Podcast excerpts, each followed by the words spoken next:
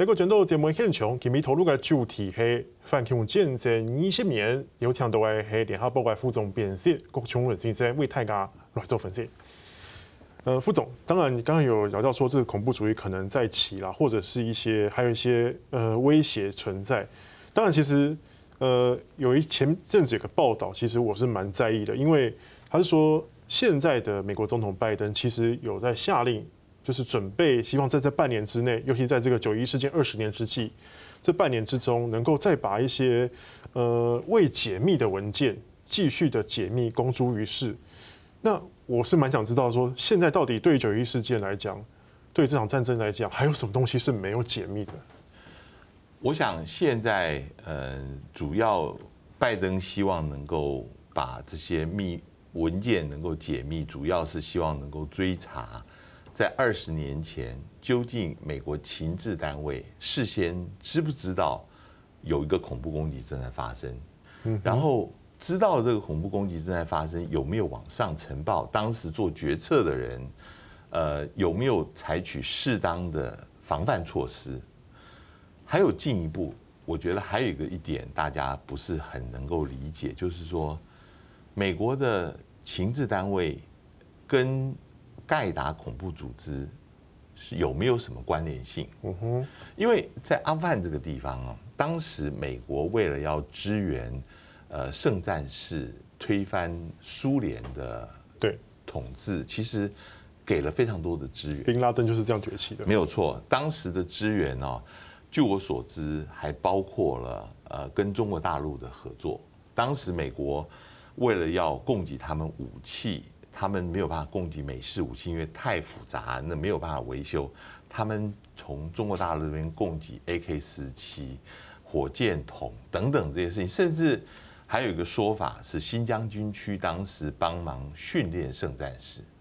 那还有一些当时新疆军区有些人，呃，很高层次的，甚至包括将领受到基本教育的吸引，后来都加入了塔利班。所以这些事情。现在适不适合公布？要不要公布？然后这个事情会牵涉到美国它在反恐政策呃里面它的一些黑暗的地方，大家以前不知道的事情是是。那除了这些之外呢？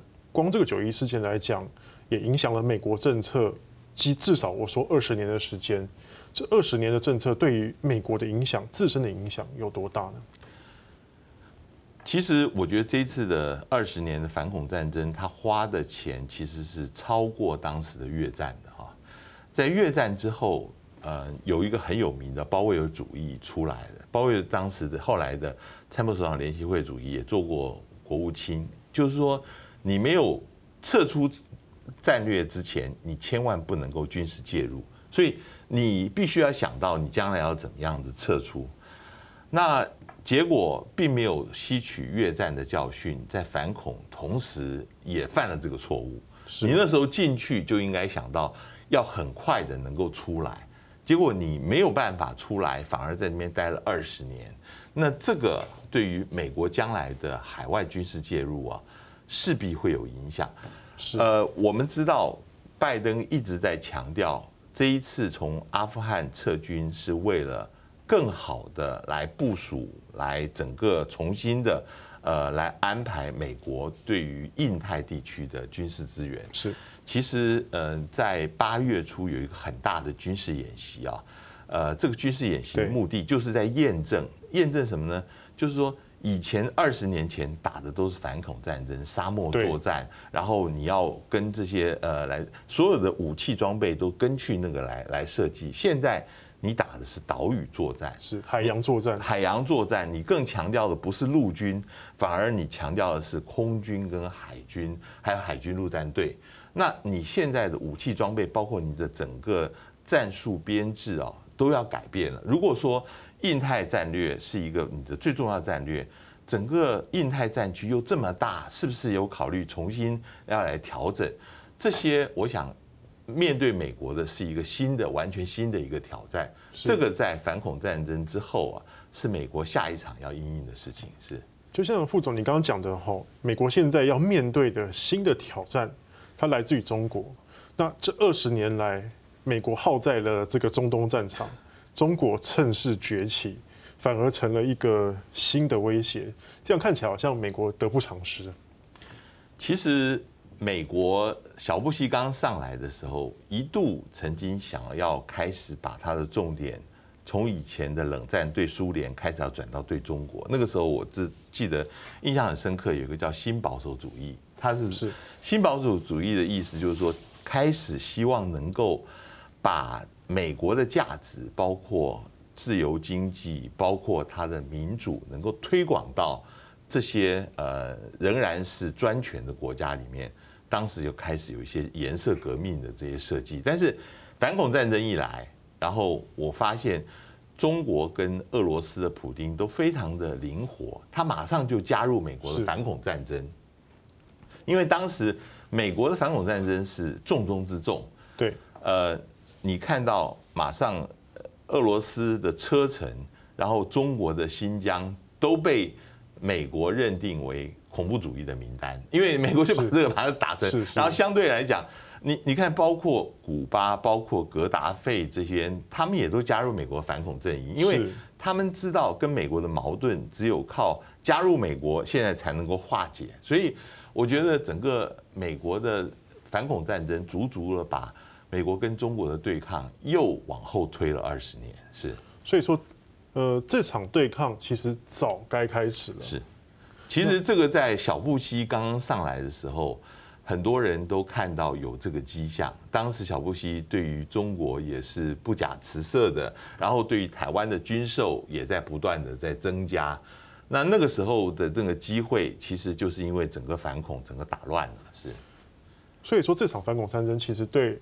台海关系，或是两岸关系，或是台美关系来讲，也有一定程度的影响咯。没有错，这个是当时一个很重要的。那我们其实当时为了要配合美国的反恐战争，我们也做了很多事情，包括当时我们筹，呃，从全台湾各地两吨半的卡车找了一百辆支援阿富汗。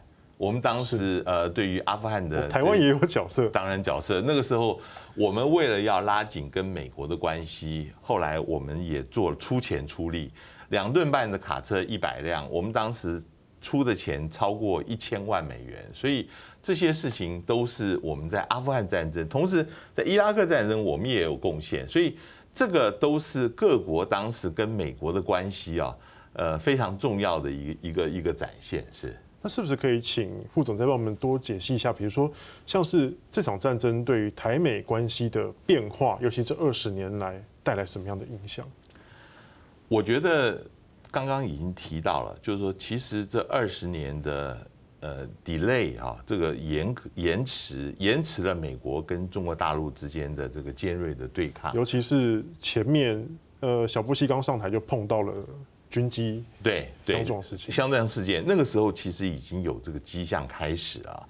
那我觉得另外一个就是美国跟台湾的关系，呃，因为跟中国的关系暂时没有变成尖锐的对立，而跟台湾的关系也没有办法迟迟的就开始，你知道，一直要到了后面川普呃的时候才能够大幅的能够跃进，这个都是对我们来讲。有蛮大的影响。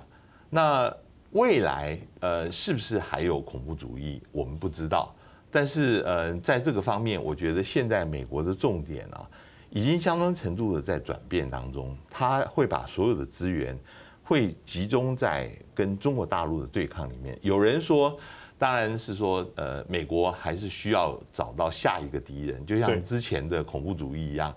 下一个敌人就是中国，而且中国大陆比俄罗斯更是一个美国在意的一个敌人。为了中国大陆的对抗，甚至美国也可以考虑跟俄罗斯之间要修好，这都有可能的。所以现在看起来是所有的呃资源是集中在怎么样跟中国大陆最最后的一个对抗。这个事情其实跟以前反恐又很不一样，因为反恐战争哦。跟现在这两个大的强权之间的这个抗争呢，呃，在形式上面也会不一样。两个强权抗争可能不仅是军事，还有经济，还有各方面的。对，恐怖主义就是强调是情资，强调是游击战，这个方面是又是不一样的情形。是。那副总，你刚才说这个反恐战争会不会有个头，会不会有个结尾？其实也很难说了。当然，就说呃，当然也有外媒是分析说，其实反恐战争是一场无尽、没有止境的战争。那您怎么看未来这场战争的形态？除了这个美中的对抗之外，美国的反恐的策略会继续的延续吗？或是它会转变成不同的形态？我觉得现在看起来，反恐的一个基本上的一个核心，其实不同讳言的是宗教之间的冲突。那是宗教之间的冲突是一个很难呃能够解决的一个问题啊。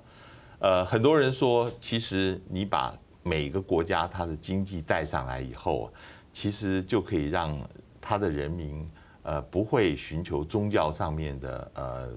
庇护他的慰藉，然后也不会有这么大的。我我我基本上是很怀疑的。我觉得宗教上的冲突，即使你从欧洲的这个例子来看，那很多已经移民到西欧生活非常好的人，他们整个在一旦在叙利亚伊斯兰国一起来以后，他们可以完全抛弃自己的中产阶级的生活，去加入这个圣战啊。是，所以嗯。这个问题，呃，我觉得是非常难解决的。但是你可以把它减缓化，你可以让它整个的事情不要这么尖锐的对立。呃，我觉得，嗯、呃，以色列是一个很关键的一个因素，就是，呃，你美国跟以色列的关系，美国跟阿拉伯世界的关系，如果是能够，呃。找到一个比较和缓的方式来解决的话，其实它的对立会比较好一些。是。那呃，至于说未来我们是不是看到呃还会有恐怖主义再起，这个很难避免。我觉得。副总，谢谢，谢谢，谢谢副总今天的。这个问题是大大灾问，大灾问。对，因为。